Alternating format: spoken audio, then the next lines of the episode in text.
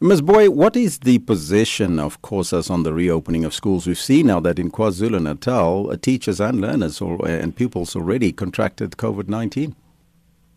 Um, the the decision of the organization, after so much deliberation and listening to learners, in particular the ones that are are affected by the situation uh, of COVID 19, we have then uh, decided to shut down all the schools uh, as as of today, simply because we are demanding um, a testing for all the learners that are going to schools, not just screening but testing, because screening does not mean that they are they have been tested.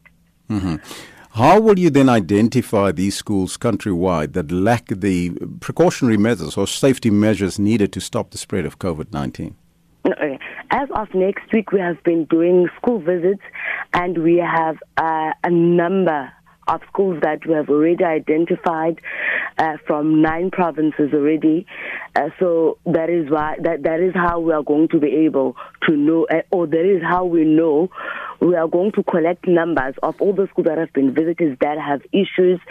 Uh, some of them, it's just issues of hygiene. Unfortunately, there's um, a radio interview, it's not a TV interview where we can be able to view the pictures to show the public that this is what is happening in our schools.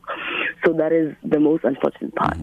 Why do you believe, though, that the COVID 19 test should have been made compulsory for all schools before they could reopen?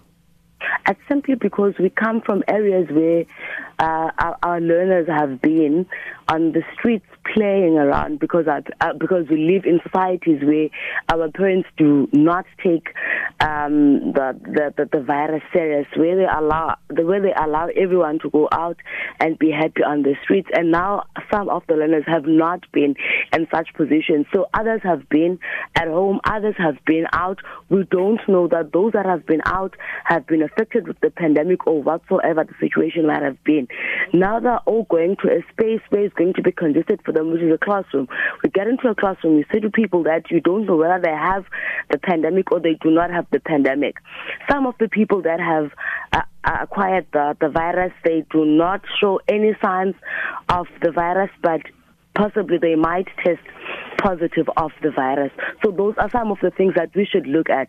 For example, when schools just reopened, some of the teachers, when they tested the for coronavirus, they then tested positive, but they never showed any symptoms of COVID-19.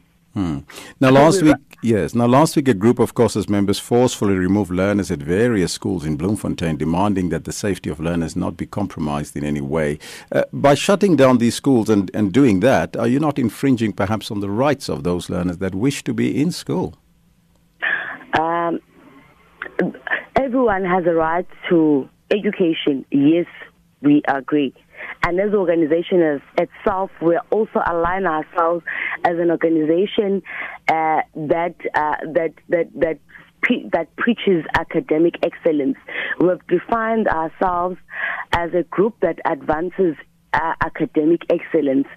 So now the problem is that we can't we can't be gambling with, with, with, with our lives.